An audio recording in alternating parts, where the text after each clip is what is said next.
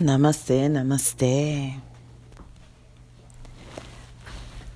I want to talk about stubborn people today. People that just don't get it. Everything they wanted, everything they needed, everything they they must have is there right in front of them and they don't appreciate it. They have no awareness. They, they don't want to make things better. They don't want to connect. They don't want to own. They don't want to take any responsibilities for their actions. They just want to blame the other person because it just feels better.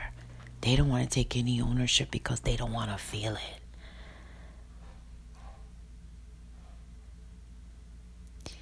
It's time. It's time for you to own it. It's time for you to feel it. It's time for you to let it go. And it's time for you to bring it in good, better.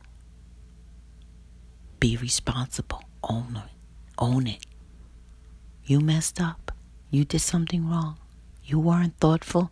You weren't mindful. You weren't kind. Own it.